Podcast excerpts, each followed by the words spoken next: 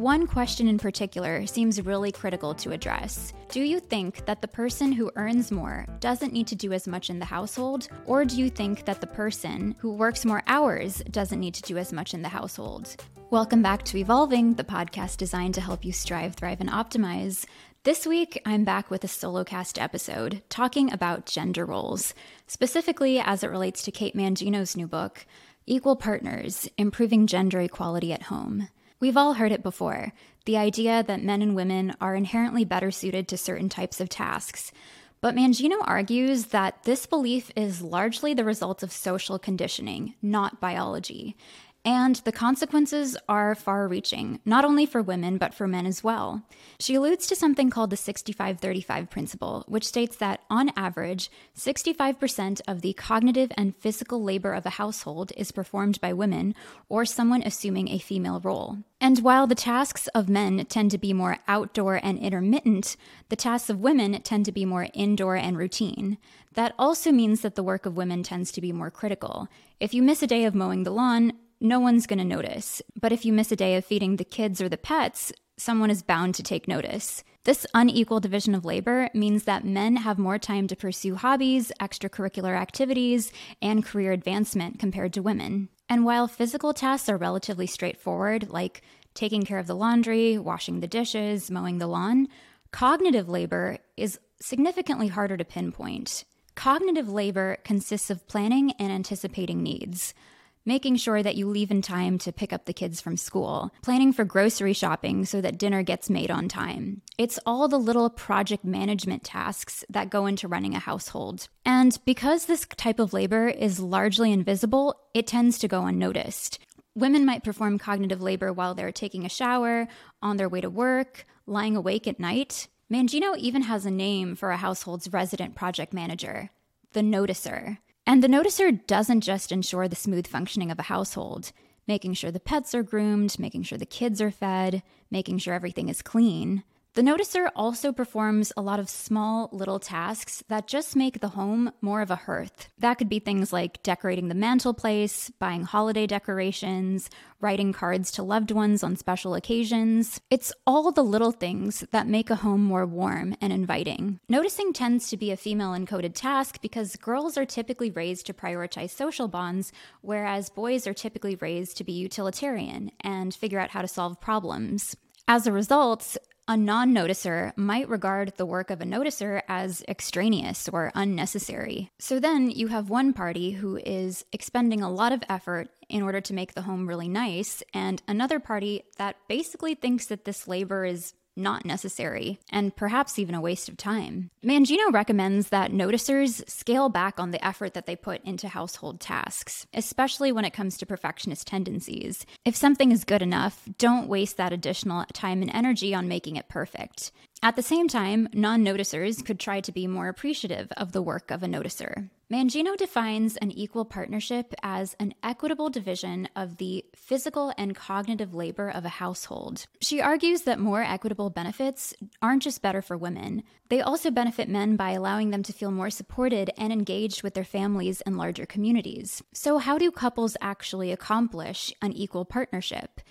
Mangino says that reaching a compromise about your shared standards is a good place to start. Decide ahead of time how many days a week you would like to eat dinner at home, and then plan for ways to make that happen. Managing expectations is a great first step towards a more equal partnership. But the idea that women need to lower their standards and men need to raise theirs is a gross oversimplification of the reality. A lot of the time, other social forces like maternal gatekeeping might also be involved in preventing men from taking a more active role in caregiving. Maternal gatekeeping is the phenomenon whereby a mother might try to control all aspects of her children's life in order to not be judged by society. Gatekeeping often stems from deeply internalized beliefs that a woman's value lies in how smoothly she's able to operate her household and take care of her family. Women might therefore reject help from parents, grandparents, or even their partners in order to avoid judgment from a society that might deem her incompetent at handling her business by herself. And if a woman tells her partner often enough to back off, eventually he will oblige, thinking that she's the mom, she knows best, I'll just provide and help when she needs me. And this sort of behavior kind of perpetuates that helper manager dynamic that often comes about as a result of this distribution of caretaking. As you might expect, same sex couples are far more likely to model gender parity compared to different sex couples. And this could be because LGBTQIA communities grapple with gender identity in a way that heterosexual people often take for granted. During her research for her book, Mangino interviewed 40 men who modeled gender parity in their households. These men came from all different walks of life. They had different socioeconomic backgrounds, different ethnicities, levels of education, and they even came from really diverse households. Five were in same sex relationships, while 35 were in different sex relationships. Despite their unifying thread of modeling gender parity, there was no other single thread that seemed to tie all of these men together. Originally, Mangino was a little disheartened by that, but then she saw the positives of it.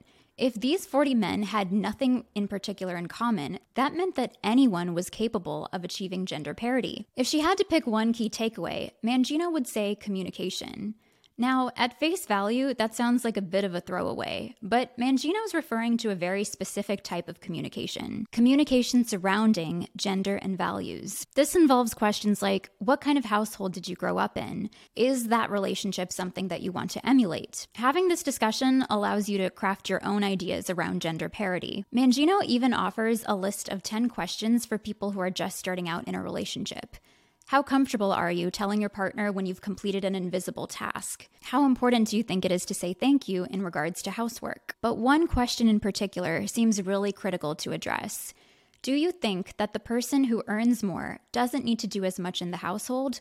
Or do you think that the person who works more hours doesn't need to do as much in the household. Mangino points out that there is no one right answer to this question, and the right answer is basically whatever you and your partner agree on. The wage gap for women makes this issue a particularly pressing one, since adhering to traditional gender norms typically harms women's chances for economic advancement. Sticking to traditional gender roles means that a woman would continue to perform more household labor, preventing her from accomplishing more professionally, thus cementing her status as the lower wage earner. For couples who have already been together for a long time, bringing up these issues can be really unsettling. Mangino recommends focusing on gender norms and societal expectations rather than individual behaviors. This way, you're not assigning blame to either party, but acknowledging that you're both survivors of an inherently unequal society. Second, bringing up these discussions can be a little less intimidating when accompanied by another major life event, like changing jobs, moving homes, or getting a pet. Mangino recommends using that changing landscape to also change your partnership dynamic. You can use the change of a life event to also help you transition into different expectations for gender roles. In a nutshell, Mangino's work suggests that anyone can model gender parity in a household if this is something they desire.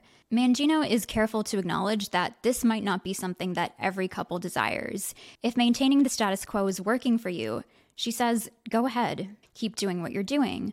But if you're feeling that the unequal division of labor is causing rifts, then perhaps it might be time to reevaluate some things. Either way, whatever is right for you and your partnership depends on your specific dynamics. What do you think? Do you agree with Mangino that gender roles are largely the result of social conditioning? Have you taken any steps to ensure a more equal partnership in your home? I'd love to hear about your personal experiences. Until next time, thanks for listening.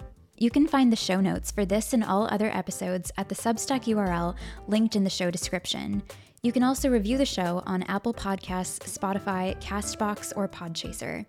Thanks so much for tuning in. Until next time.